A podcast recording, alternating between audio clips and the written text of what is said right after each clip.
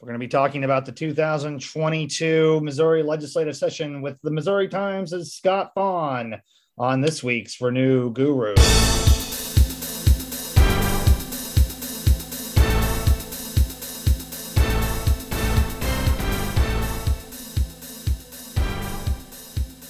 I'm proud to be called a guru.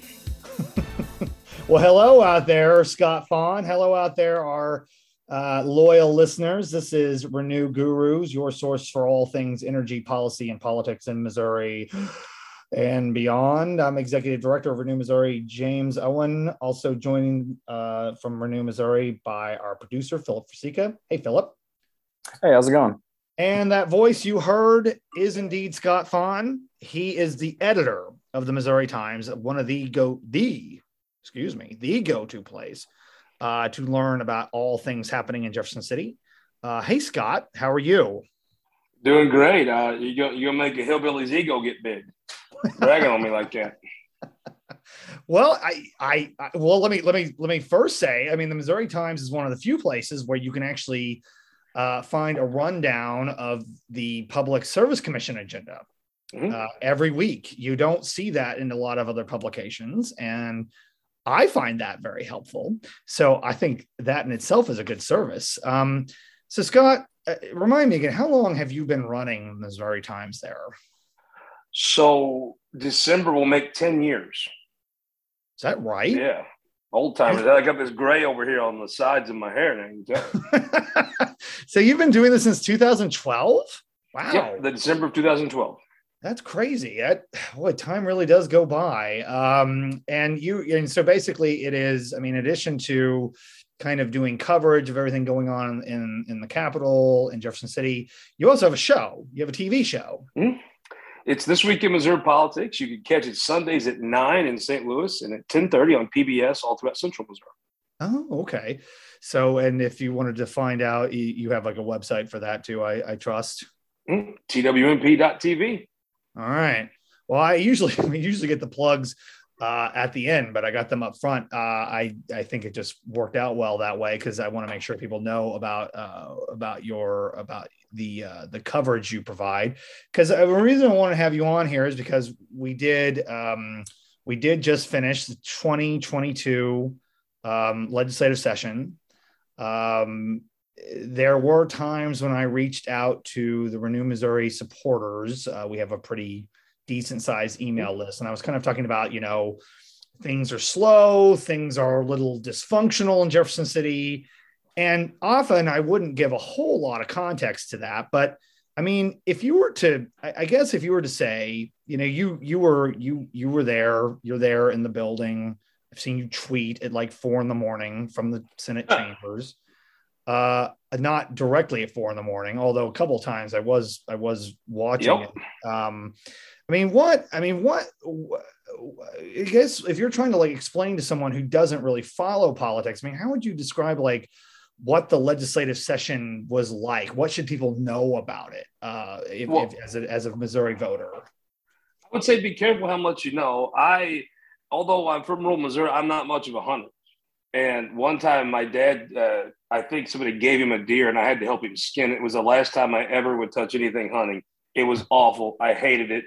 Um, there's two types of legislative sessions. There's one where everybody gets along and they pass a bunch of stuff, and uh, there's a big kumbaya. Then there's the way they probably should be, which is like this one: three yards in a cloud of dust and a huge fire. And I would argue that there's a hum and a flow to a legislative session. The first year after the election is usually very busy, and a lot of things right. happen.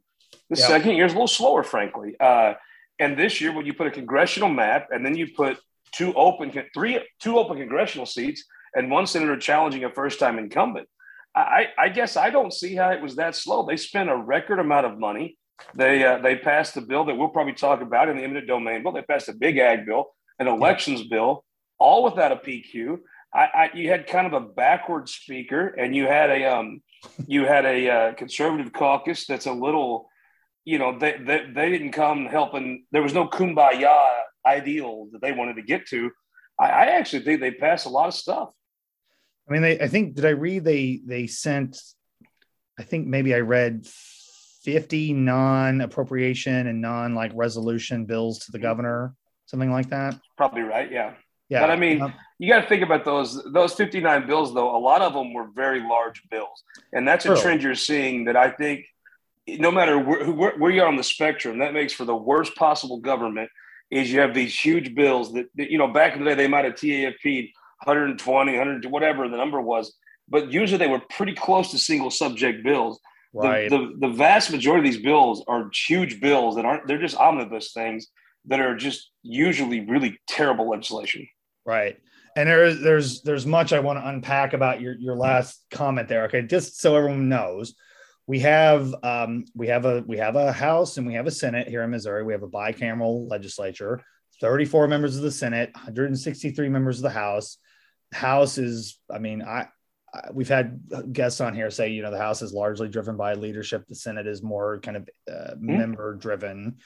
Um, the Senate, and one of the things they had to do this year, we had uh, a census year in 2020. And every time we have a census, we got to draw new congressional maps to make sure the congressional districts represent, you know, a certain amount of people. And that was a big that was a big challenge this year. Now, I mean, we do this every 10 years. It was not this big of a, ch- I mean, we had to do this for the House, the state House, the state Senate, but the, the congressional, the US congressional map, that was a real sticking point for people. Well, it was, a, I, mean, I, I would say it was a real sticking point for Sarah Walsh, whose colleagues, I guess, just threw her straight under the bus. It was a sticking point for Rob Vescovo. He wanted his, his, his county all in one district. For Bob Onder, it was a sticking point for Eric Burlison, who's running for Congress in Springfield. It's sticking point for Rick Brattin, who's running for Congress in the fourth district. If it was sticking point for Steve Roberts, who's running for Congress in the first district. If you had a dog in the fight, Mike Moon, he didn't. Right. He wanted Taney County together.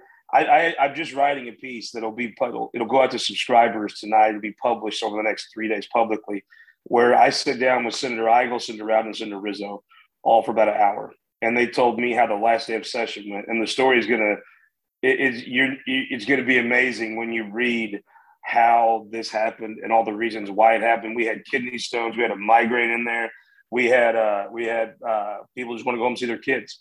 Yeah, all come together in one one amazing end to the session uh, I I think it's a harbinger. Well, I mean, Caleb Rowden's quote. I'll just give you a preview. Is if Bill Eigel doesn't trust people, it's probably a product of no one trusting him.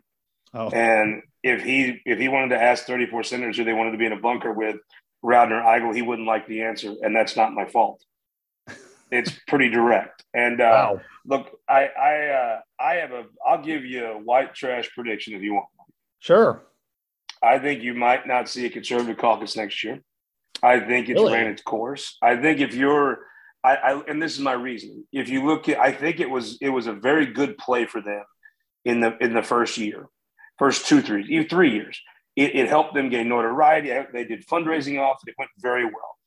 I think the maps boiled over the conservative caucus, mm-hmm. and I think if, and I also think it's gonna. You have Jorgen Schlemeier's right pack that's going to inhibit their ability to pick up seats. It's going to be tough. Mm-hmm. And I'm uh, I'm of the opinion that right now you have like a Ben Brown, right, running for Senate in Franklin County. Yeah. Uh, he's got a target on his back, and why is that? He said he'll join the conservative caucus. Mm. Uh, I I think you know right now if, if Rick Brattin goes on the floor and attacks Holly Rehder's bill, right? Well, it's viewed as Rick Senator Brattin doing it. But now because in the it's like the whole conservative caucus is in on it, and I think they all have to take grief for each other. And I'm not sure they're not far more effective. If you want to really be a problem for Senator Rowden, these six senators in the Republican caucus who work together privately but don't have an official caucus, don't publicly go on Facebook and attack other senators, go on the floor and kill stuff like assassins. Yeah. That would be way more effective. And yeah. I think they're smart guys. Yeah. And and you know, and I, I know I've mentioned we've mentioned the conservative caucus on here before, just as a reminder yeah. to people listening. Okay, there's 24 Republican state senators out of 34. They got a supermajority, but there is kind of within that number it, it, had been seven. I think it is generally accepted that it's six um, state senators. And let me see if I can do this. I want to make sure I'll be very impressed if I can do this. Senator Bill Eigel, Senator Bob Onder, Senator Burlison, Senator Moon, Senator Koenig, and Senator Brattin. It is did I is Hoskins in there?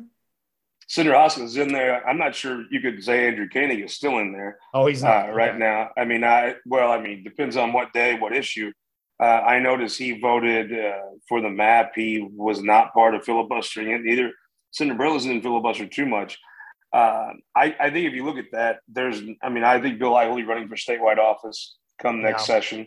I think mm-hmm. he'll be busy. I think there's a bit of senior senioritis that kicks in. You could, of the folks you mentioned, it's conceivable Brattin and Burlison could be in Congress. Burlison will be gone yeah. either way. Rick yeah. Brattin, I would say, with the way that map's drawn, is probably the probably in the second best chances to get to Congress after Mark Alford. Um, mm-hmm. So, I mean, mm-hmm. you you have a very different dynamic. I also think they had they had a, a, a goal of over the two cycles picking up enough seats to make Bill Eigel pro tem. Mm, and that goal right. is very unlikely to happen just mathematically at this point. And so I I think that the usefulness of it.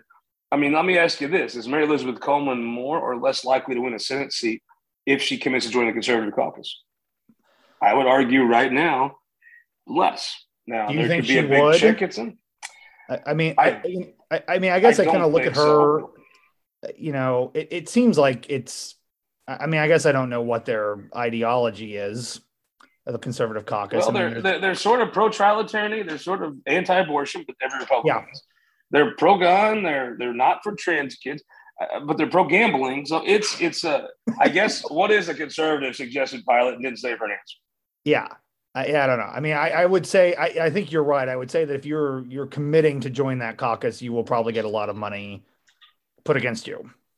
I, I think so. At, at Brattin and Moon raised a lot of money because they were going to join it. And I think they owe their elections to the conservative caucus, be yeah. it David Stewart money, be it Jim Onder money. Um, I, I don't know that, that that money at this time last cycle was in an account. The, the David Stewart money was in the account for the conservative caucus. It is not in the account at this time. I, you hear everybody speculates whether it will come or not. I don't I don't have any firsthand knowledge, so I'm not going to speculate. Right. Uh, I suspect there'll be some money. Will there be as much as last time? I don't know. Don't underestimate how much how much the value of Jim Onder's money was. Uh, will he care when his brother's not there? I think Jim will. I think Jim Onder has totally and Mike Ketchmark together have changed the fortunes of the Trial Attorney Association, and they've done it from kind of outside the organization. But if you're a trial attorney today, you have a much better setting than you did two years ago as far as the General Assembly goes. And if you'll notice this year, nobody tried to lay a finger on that. Not one, not yeah. one group. Yeah. As in fact, they you had Republicans in the House promoting a bill that would allow you to sue employers for asking for vaccines. Now, if, if when I walked in the cab with Mark Richardson 20 years ago, if you'd have laid that out piece of that bill to me, you would never convince me a Republican would even vote for it, much less right. sponsor. The right. world's changing.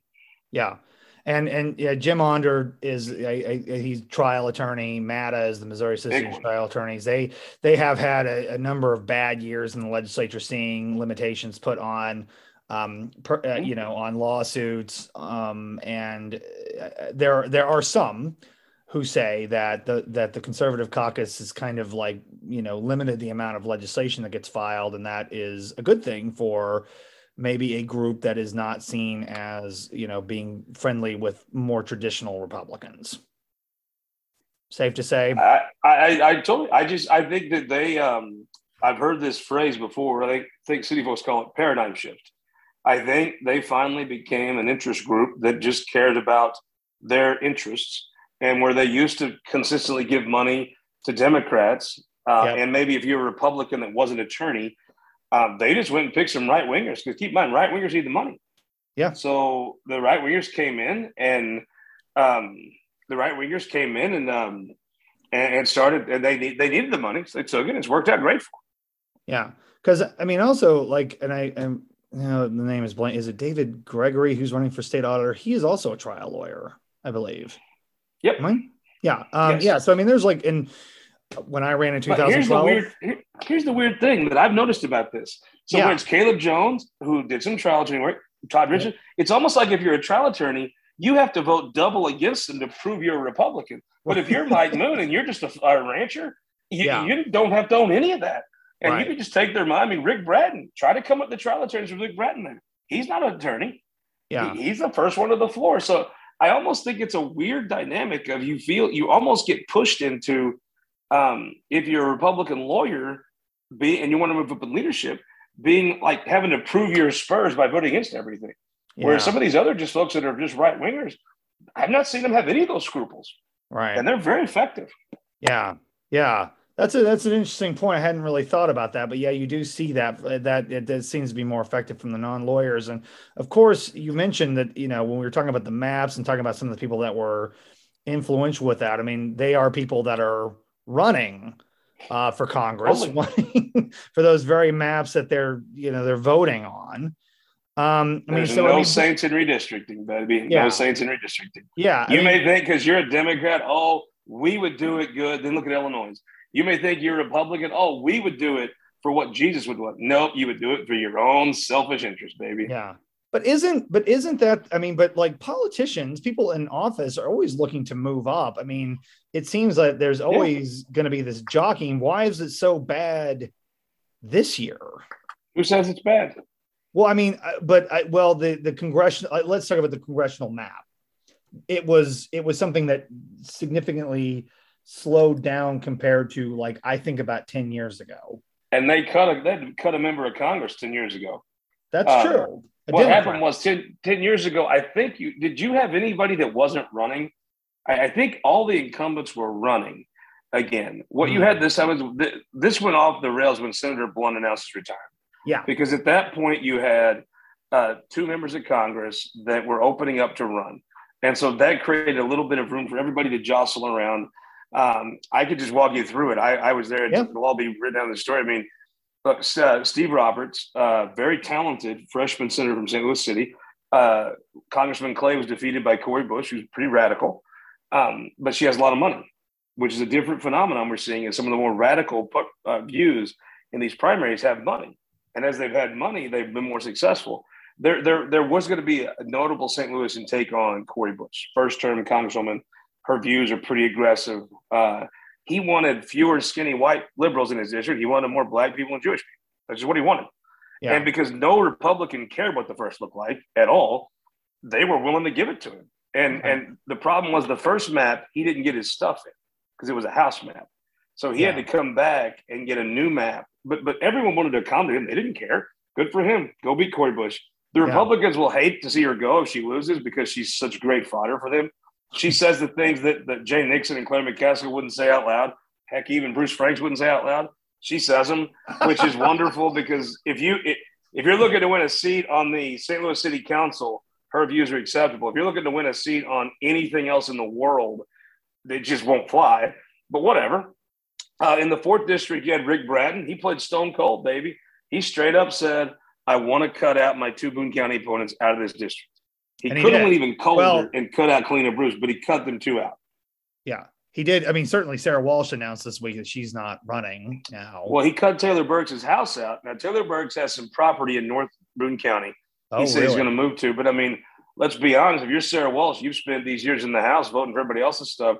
And the one time you need folks, there ain't nobody behind you. I mean, that was pretty. Doesn't, but doesn't that rough. say something? I mean, I, I think that just kind of speaks to the nature of, of the house. Like, I mean, I think I, I don't know her. I don't know much in, about what's inside of her head, but she's like, you know, if I if I vote against this, that was a joke. It was a good one. Well, no, no I would.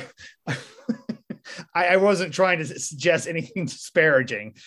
I, I, you know, she's thinking, well, if I vote against this, if I vote against this map, which splits Columbia down Broadway, like halfway, like through the town, um, I will get nothing. Like if I don't play ball, I'll get nothing.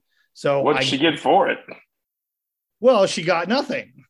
yeah, I mean, I, you know, I think I like she was in a lose lose situation, right? Yeah, she just got rolled. Uh, yeah, I mean, look, it's it's a cold place when you come to the end yeah. and you can't help anybody. You find out who your friends are, and she found out that it was a lonely. Uh, that pew wasn't full. Yeah, yeah. But and, but I, I think you know, good for Brett. He played hardcore. He got what he wanted. Down in, I think the, the, the funniest one of these is down in the seventh. That, that kind of cracks me up. Uh, down in the seventh, uh, Eric Burlison, he wanted to be on the team, right? He wanted to be on his conservative caucus team. He didn't want to be out on the floor too much, but he wanted to be with his guys, right? So he had to come up with a reason to be against the first map. The seventh, there really was no reason. There wasn't anything controversial. Like Denny came up with a two bases in one district thing.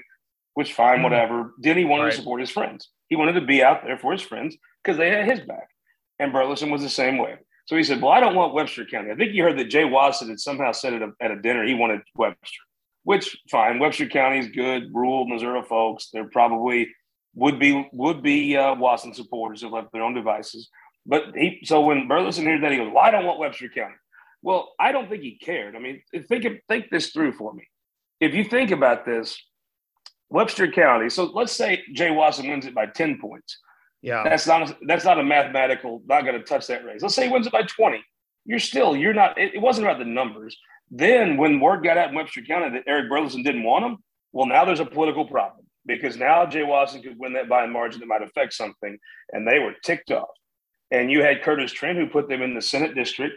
He was advocating for them. Or the 20. And it was interesting. Yeah, it was interesting. I mean, Burlison, I really do believe, did not have a deep care. He just wanted to be on the team. He needed a reason to stay. He was on the team. And and so then when word got it, it became a problem. He needed him gone. And he got him gone. I mean, how idiotic is it that Marshfield is in the same congressional district as Blue Springs? Uh, it, it, it, and that, and I want, because I, I just got back from Webster County because that's my, I know. huh? I know. That's your that's your stomping grounds. That's my, that's my, those are my people. That's my place. It is ever since I was, I think before I was even born, it's been in the fourth.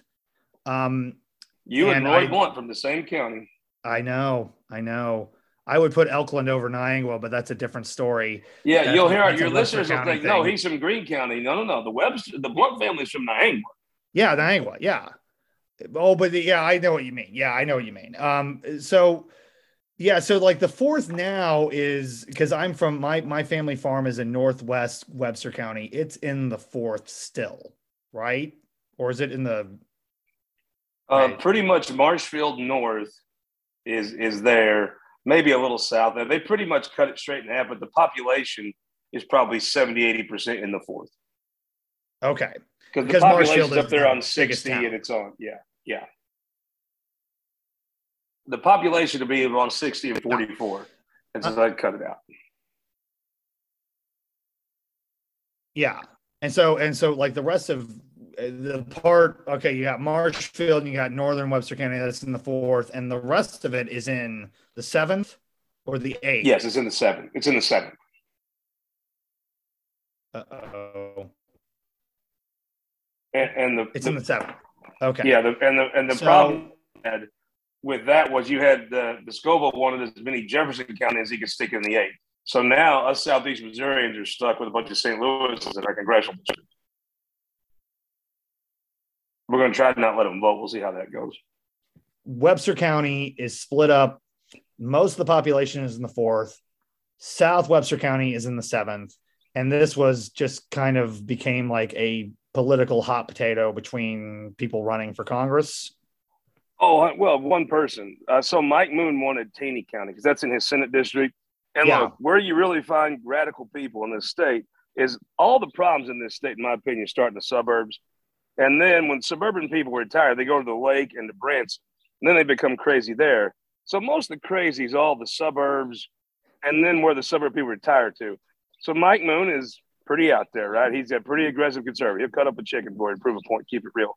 He wanted the Branson folks in his congressional district because they're in his Senate district. Plus, he's going to appeal to folks that are really out there, really right wing. They love being Yeah. being, I guess, Republicans, if that's what you still call them. And so he wanted Branson. Well, well, I think that Burlison really didn't want anything. He just needed to say something so he could filibuster the map. And when he said something, that something became uh, he wanted um, Webster County out. And Mike. Cunningham, a former senator there, is going to be a big supporter of uh, of Jay Wasson. I think he just said, "I can't handle them being in here, so I'm gonna I want them out." And and they agreed to it because they had him over a barrel. And I talked to Mike Cunningham. But we'll break a little news here on the podcast. Mike Cunningham was threatening to go to go to court over this, but Really? he has agreed to. Yeah, uh, he spoke to some lawyers, but finally he agreed that he would not he would not go against it because he was concerned that a court might draw a five three map or something. Hmm. And you know he but he decided not to sue. Now I have to say, the old hillbilly, the Hellraiser, in me was like, "Oh, you to go do it, Mike. Go get him." But I think he decided he's not going to sue over it. Yeah. Um, and you know, Mike is not exactly a, a firebrand either.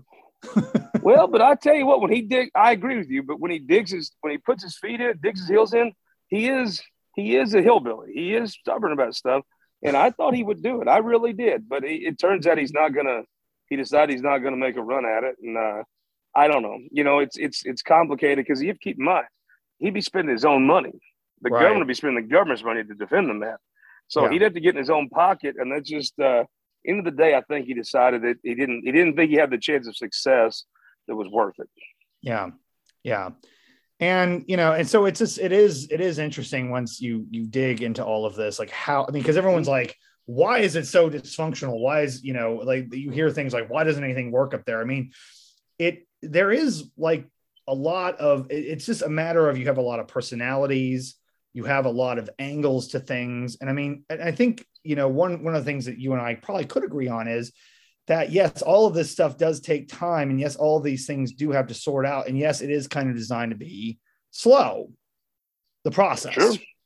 you ain't gonna like it if it speeds up i promise that i it ain't gonna no. be a better product if it's fast no, right. And I mean, and that's speaking as like our group, Renew Missouri, we, you know, and uh, speaking of Senator Eric Burlison, he had a he had a he had a piece of legislation that we were big supporters of that we worked with him on very closely to prohibit homeowner associations from banning solar. And that is one of those bills. Wow. That is got, that a, is that a thing that's becoming a is that becoming a thing? That is on that is on, you know, you talked about those kind of Christmas tree bills it's on two of them. But is there a lot of is there a lot of uh, homeowner associations that are that are pushing back against? So that kind of surprises me. I, I let me tell you this, and and and we I bet you I get twelve to fifteen phone calls a year from people wanting to put solar on their roof in an HOA, mm-hmm. and they're told there's some vague provision or some sort of even unwritten provision that doesn't let them do it, and we have to get involved I'm a lawyer. We got a couple other lawyers yeah. that work for our for our our, our hmm. group, and we get involved writing demand letters. We have we took an HOA to court a couple years ago. Um, yeah, it's it is probably for me, uh, probably the one. Just like solar panels are generally a positive thing. Do they not like the look of them? Is that their complaint? Is that uh, what it boils down to? I guess it'd be all there would be, right? Yeah, it is. I mean, it is an aesthetic thing, and I will also tell you, I think some of the covenants that uh, generally talk about it were written, you know, back in the late '70s, early '80s, when like solar panels looked like the monolith yeah. from 2001, yeah. and they just don't look that way anymore. They're very sleek no. and slick, and you barely notice them on a roof. But well, um, to like a Chesterfield person, that'd be a status symbol. It'd be like wearing their mask, you know. That'd be like yeah. they're doing something good for the world. They'd want almost people to see it. I would think as much as anything. You know, I, I, think about that that South Park episode where they uh where people start smelling their own flatulence like as like the smugness, and they're like, "Well, I want to be part of the solution and not part of the problem." You know, like that's kind you're of... gonna think I'm lying. You know what I did this morning while I was riding? I watched the South Park episode "Out of Control Teens." Um, yeah. my daughter has a friend that's real upset. He's like, "Yeah, I'm out of control teen. I do what I want." And so I watched that. That's a really good Cartman. By the way. You know I won two contests in college with my Eric Cartman impression? No, Jeff, this is not my podcast. Yeah. I won two uh, celebrity impersonation contests in college as Eric Cartman. I think that's the third piece of news we've broken on this podcast. Today. Yeah, we're rolling.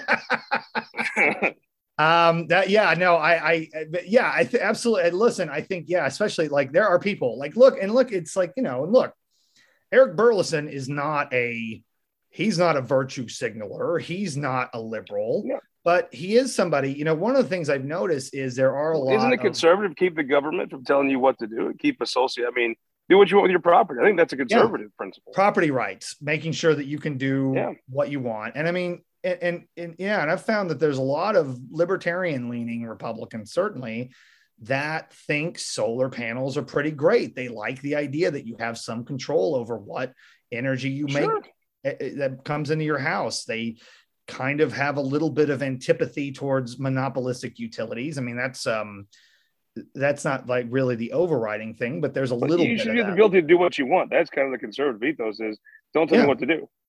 And yeah, I, I, so, that's why it kind of surprised me that people would that would be a thing. But I could see back in the day, solar panels started off as something you probably wouldn't be very right. aesthetically pleasing. I get that part. Right. And, and so That's now we, yeah, we, we really hope, I mean, I, I, I I mean, we're going to, you know, tell our people to call the governor's office, but I think that there's enough things in these other, in these bills that Governor Parson will probably sign them. And I think that will go into an effect. And I think that'll be a good thing. He always um, picks one, right? There's always one thing he'll pick. It's very hard to predict what it's going to be. One year it was easy to predict because there was he, Viking funerals were in the thing he actually wanted to veto, but he's able to blame Viking funerals. You watch, he'll he'll veto half a dozen appropriation bills, and he'll veto one he'll veto one actual bill. And I think it's very hard to predict which one it'll be. Mm-hmm. Yeah, which is why we're going to have people call and say yeah. this is good for energy independence and good for property rights and good to reduce your utility bill and all that other stuff. So I mean, good for know, common sense. Yeah, do what you want to do. Yeah, yeah. and I mean, I think also, we call that freedom. Uh, hey, I I think it's yeah, I think that is uh, I think that's a winner. I think that people like if you that. You can call it pro life and pro gun too. I think your message would be bulletproof. Oh, uh, yeah. You know, I mean, like, you know, you say you what, you know, you're a libertarian, you want to live off the grid. You can really live off the grid. There you go. Yeah. Um, and you could save money to buy guns and you could say you could keep your energy going so you could remember to go to the doctor for your baby. So it could be pro life, pro gun too. I'll have to think that one out a little bit. I'll have to map that one out a bit, but that's good. Yeah. I, yeah, I, and, and, so, you know, ultimately I've, and I've always found that when I go on, I will go on uh, conservative talk radio and talk about this. And, you know, people are always like, oh, people are going to call and be really mad at you. They always call like wanting to know, like, hey, how would this work on my house? Would this work on my farm? I mean, people, people dig it. It's good. Um, which Look, I, I, think solar technology and and not just solar technology, but especially with the car with the electric cars, has been something the government's done right. And I really yeah. think Obama deserves more credit than he did, than he gets, because I think that there was that technology was never going to advance where it is today without government intervention.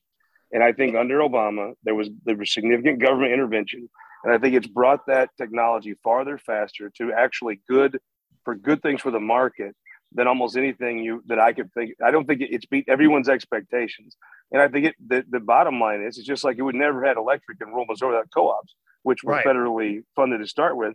Just like you never had broadband in rural Missouri without federal investments in rural broadband, you'd have never had solar technology or electric car technology where it is without the government involved. Just is what it is and I mean, and I and I always believe that the government does have a role in like trying to push things, like push the market certain ways that will benefit more. Sometimes it doesn't go great, right? But no, I think this is time really. This to me is like the gold standard of they took a lot of your money and they put it to work, and they came, it came in good.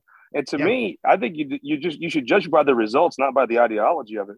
The results of solar and electric cars are trending toward a very positive thing for Americans it, it's actually worth to take a little bit of my check for working next hour and and take it and spend it. I'm actually going to see that back in a benefit. And you can't always say that, but when you can, you should own up to it and, and congratulate the government for that. And I don't think President Obama gets the credit he deserves for it because that was not easy money to squeeze out of Congress. No, it wasn't. And uh, you know, and I think that with this infrastructure bill, I think one of the longer lasting things that will will be proven from that is the infra- EV infrastructure that that helps fund um, you know, one you mentioned Caleb Jones earlier. One of one of the few things that he and I do agree on is that rural Missouri needs more electric fleets. It needs more electric vehicle charging stations, and that's something that we both kind of work. You know, we work separately on, but something we work um, in concert on because it is we need it. We need it along Highway 36 and Highway 24 because um, I'm not sure unless the co-ops do it if anybody else will. They won't.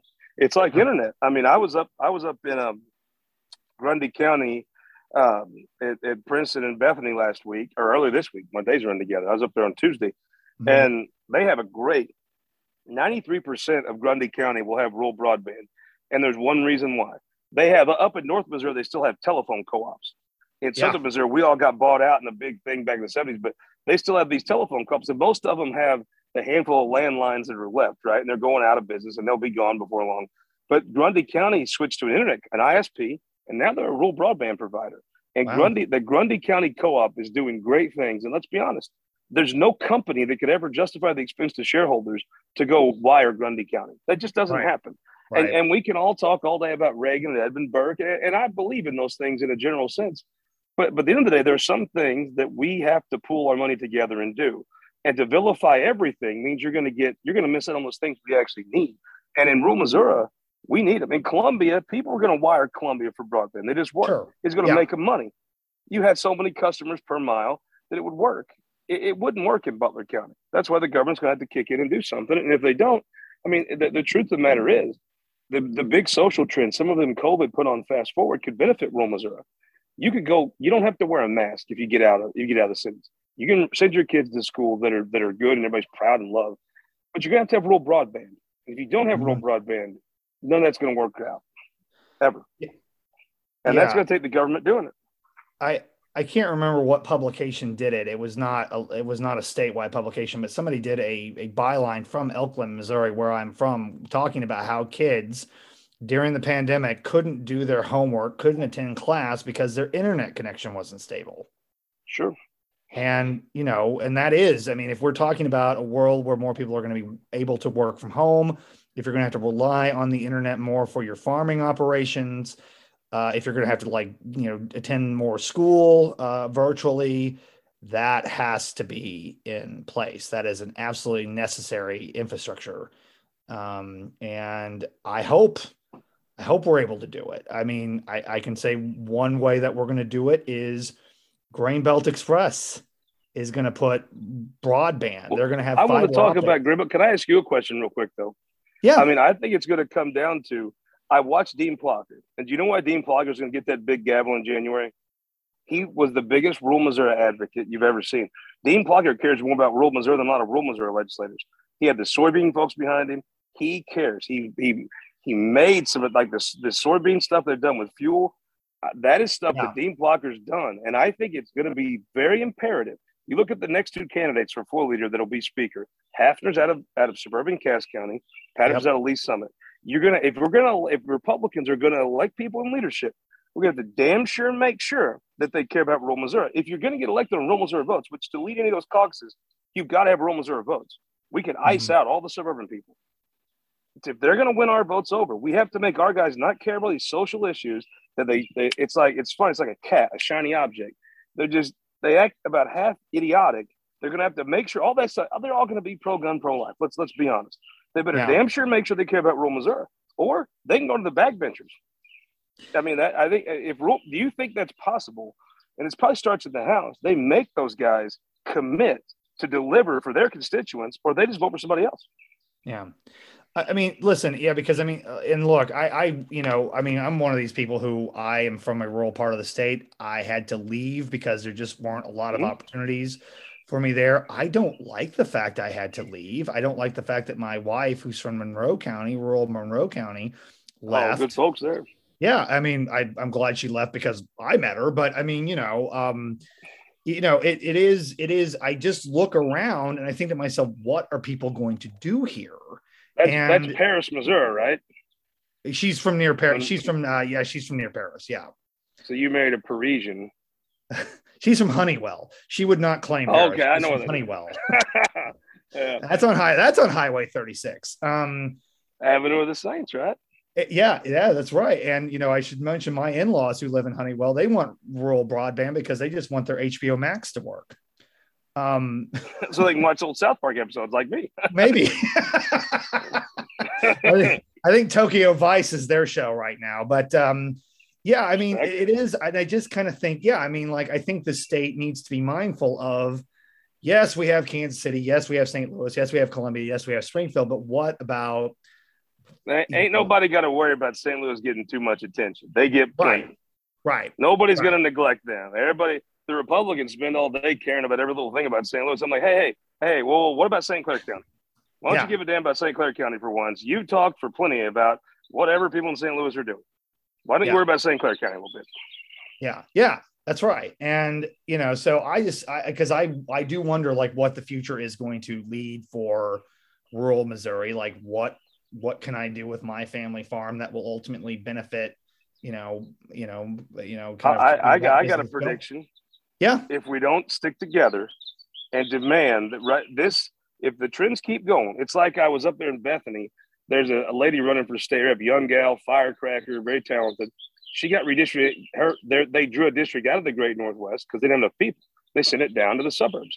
Hmm. If we don't take advantage right now, when we can run that Republican Party with our votes, rural folks can't. But if you don't take advantage right now, we're going to lose that advantage, and we're going to be at the suburbs whims. And let me tell you what a terrible state looks like one that's run by suburban folks. You'd rather see urban folks run your state than suburban folks.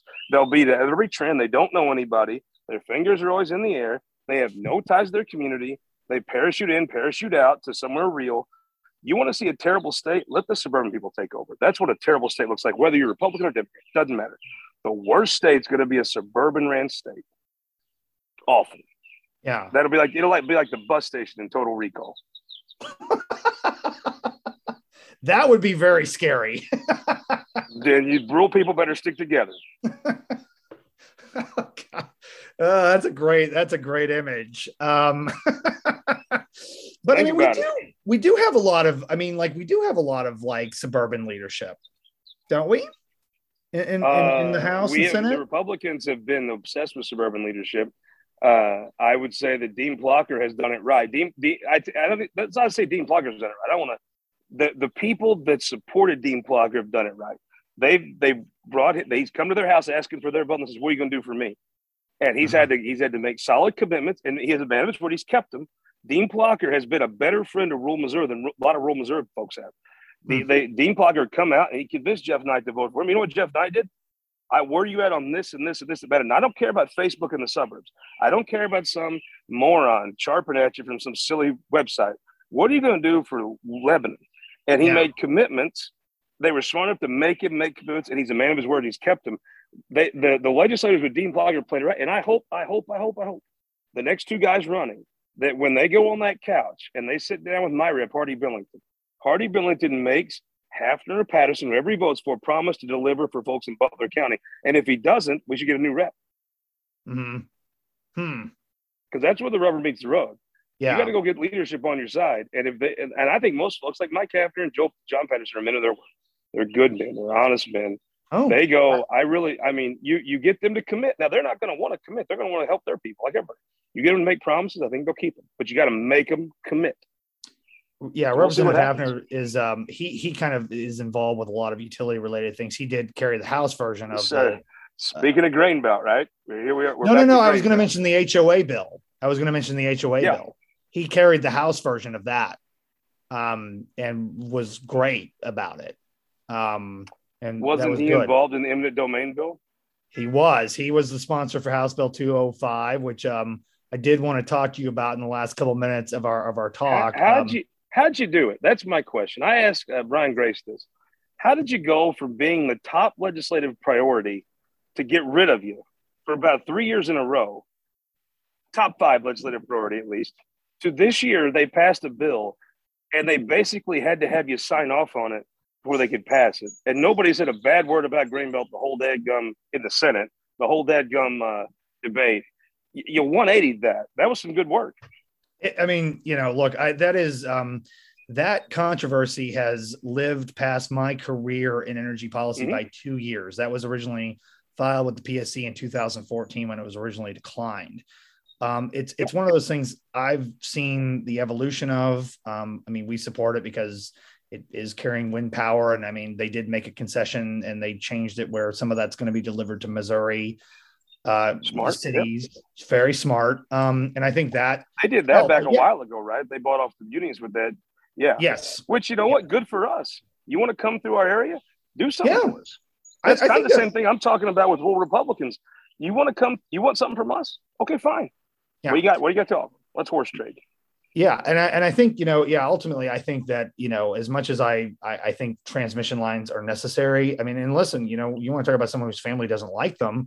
We had a, a co-op co-op owned transmission line go over three different parcels of our family farm in in um, in in Webster County. My parents took them to corp. They ended up getting them. They got their money. They cashed their check.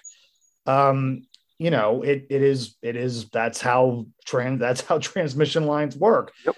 Um, you know, I, I, and I do think, yeah, I, I think saying like, you know, there should be an expectation of power being delivered to Missouri makes sense paying landowners more money, which I mean, look, I think, you know, I don't know the specifics, but I think the grain belt project was pretty generous with folks. I think that a lot of them that are going to go to court might be surprised that they get less money than what Invenergy was offering them. But you know, I, I think you know though, I think a lot of folks want to see this play out, right? Yeah, and I think you'll see most of your smarter folks they'll settle this summer. And I think Invenergy or ever, my hillbilly dialect doesn't say that word real great, but I think they'll be very wise. They'll be very wise to get as many of these done as they can. Oh, and just get it get it off the thing. And and and you know, I do know of a couple farmers who've told me that they're holding out for a windfall. I don't think they're going to see a windfall. Do I think after this bill passes, they might be a touch more incentivized to get it done before end of August? I could see that. Yeah. I think people that hold out to the new system will get nothing. They would have made more money taking the check today and put it in the bank on interest right. than they would wait in the new system. I don't think the new system is a windfall.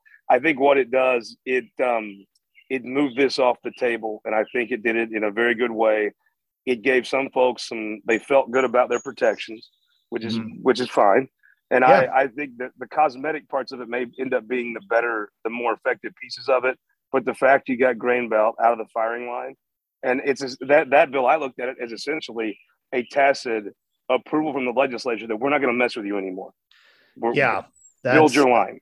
That's my hope, um, because it is which was some that, great work. Yeah, you, your members, Kate and Brian, Mike Baker was involved in that from Axiom. Yep. I mean, you guys have done. You guys have you guys earned your money on that, and your members, if uh, they, you know, you can get involved in a lot of stuff and mm-hmm. never get anywhere. Right. But, you know, if if you had your members write an email or call somebody or work somebody, it was great work. By the laws of normal politics, you should not have gotten from where you were to where you are this fast. Yeah, it's just good work. It, good advocacy. a lot of talented people were working on that, yeah. and I, I I'm I'm glad I got to know them better as a result. And I'll be honest, your old boss kind of ruled me over on it. I was a rural hillbilly. I was like, I'll get off our land, you know. The guy, but he said, "Hey, the state made a commitment to these people," and Governor mm-hmm. Nixon got involved. I think they hired him to argue the case. I always tell him it makes you a better lawyer when you pick the judges. I figure, but yeah, it does. Governor Nixon, he said, take it, take away all the, all the. Just let me just tell you a story. And he was like, "What if the state said you could do this?" And then they said, "No, you can't. You can't. You can't." Then they said, "Here's how you do it," and you go do it, and you succeed. And then, the, then while you're while you're building it, they want to come back and jerk it away from you. He said, yeah. "That's not right. The, the, state shouldn't have that reputation because they shouldn't do that."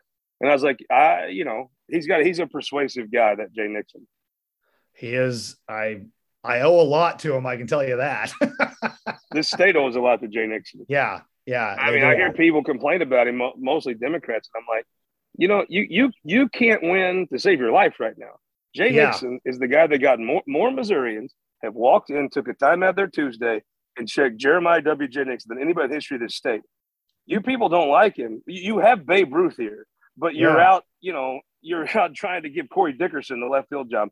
I was like, the fact of the matter is, Jay Nixon knows how to get votes historically mm-hmm. more than any other Missourian in the history of this state.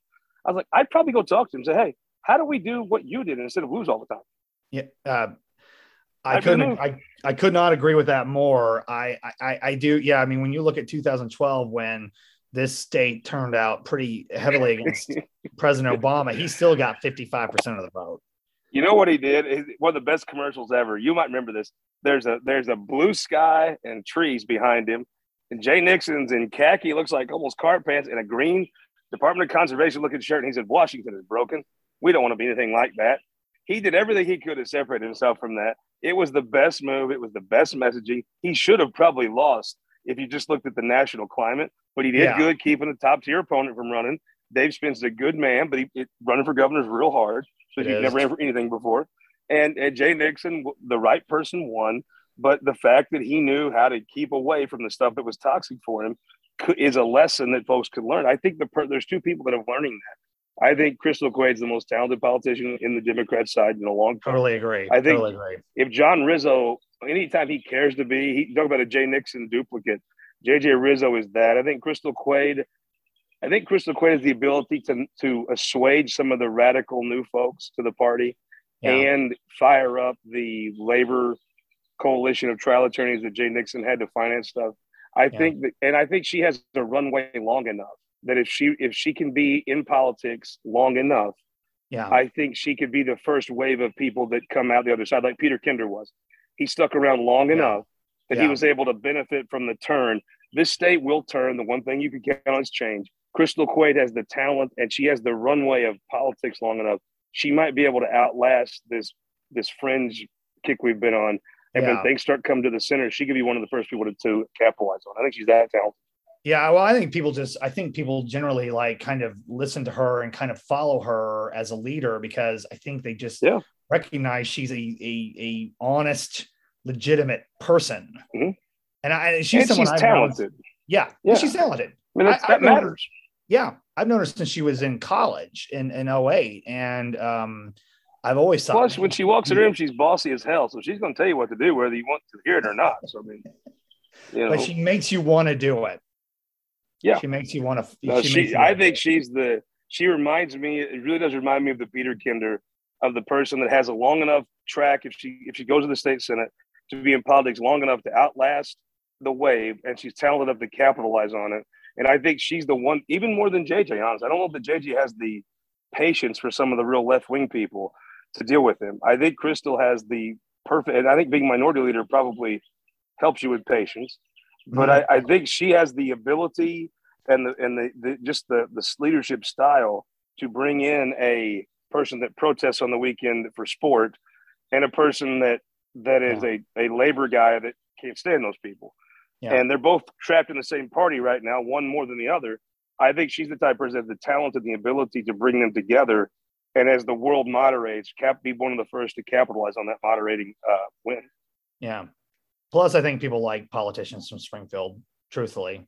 I think that there's something about them that they have to fight pretty hard to get attention from there a little bit. I have I have become a bigger fan than I ought to be a Lincoln Hough. I don't want to say Yeah. anything nice because his his ego will get too big. But he's Um, a really good senator. I think I, I personally believe the best senator post term limits that we've had is Jay Wasson. And I Mhm. think that Lincoln Hough has had the best first four years of the post term era of anybody. And That's I good. don't like to put leadership people in that. It's a, it's not a it's not the same thing to compare. It's not apples and apples.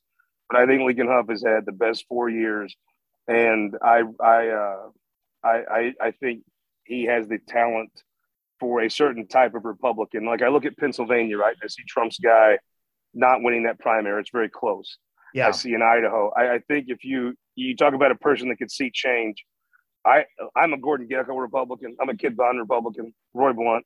I want to see things. I want to see you be able to accomplish things, not just whine all day.